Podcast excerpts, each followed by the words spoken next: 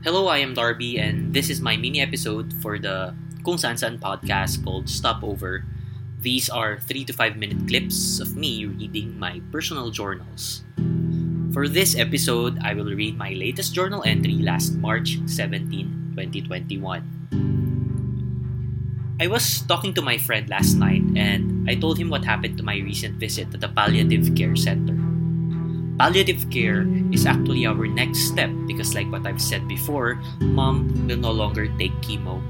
According to our doctor, palliative care would mean that we will no longer prolong mom's life, but we will not shorten it. Palliative care will prioritize quality life while she is alive. Mom's new doctor is very lighthearted and jolly. I love his energy. He would also talk about death the way I talk about death and how my mother talks about it. He also reminded me that we will all experience it one way or another. He then gave us higher doses of pain relievers in case mom's pain will reach 10 out of 10. I then asked one of the most difficult questions a son will ask How long are we still gonna be with my mom? He said since the cancer is aggressive, it will only take 4 to 6 months, but the initial signs will start once she refuses to eat. So far, mom's appetite is still good. She recently asked me to buy her black tea with grapefruit and strawberry syrup in Starbucks. My friend felt sad with the prognosis and asked me if I'm gonna be fine. I told him that I'm gonna be fine. I added that while waiting for my turn at the palliative care clinic, I already draft a drafted a resolution on what to do started laughing because he said that even in times like this, I am a planner. For this stopover episode, I would like to read my plans in the next six months. The next six months is probably going to be the most crucial months of my life.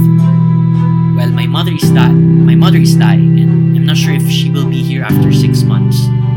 God willing, she will still be with us this Christmas because I wasn't able to spend Christmas last year because of the pandemic. But the next six months project is for me to save myself from further pain and suffering the next few months will bring. This is also a personal time to reflect and to work on a very tight and disciplined routine during the season. Preparing for my mother's imminent death is never easy, that is why I need this plan in order for me to at least minimize the physical, emotional, and mental damages of this season. Number one, five times a week workout. I will start the Built by Science program by Jeremy Ethier, a fitness coach, on Saturday, March 20, 2021. March 16 to March 19 will be a workout bootcamp. I will work my heart out studying the concepts and theories behind this new program. This is a proper nutrition and proper exercise program. Note that exercise is very vital during this difficult season.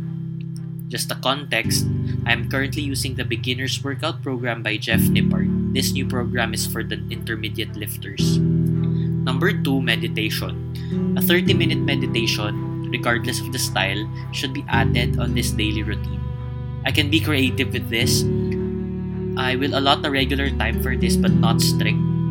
The next 5 days will be spent in cleaning the meditation area and trying out progression in meditation such as 10 minutes, 15 minutes, 20 minutes, and so on and so forth. Use Headspace app as a tool. You can also chant a mantra.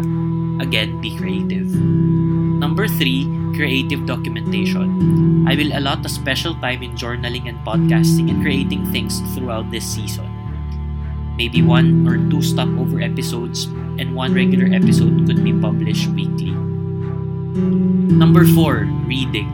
A lot a special time for reading. Read anything, not necessarily spiritual books. Last but not the least, take it all in. Embrace the pain and all the emotions that may arise during this season. Learn to accept future dramas inside the family.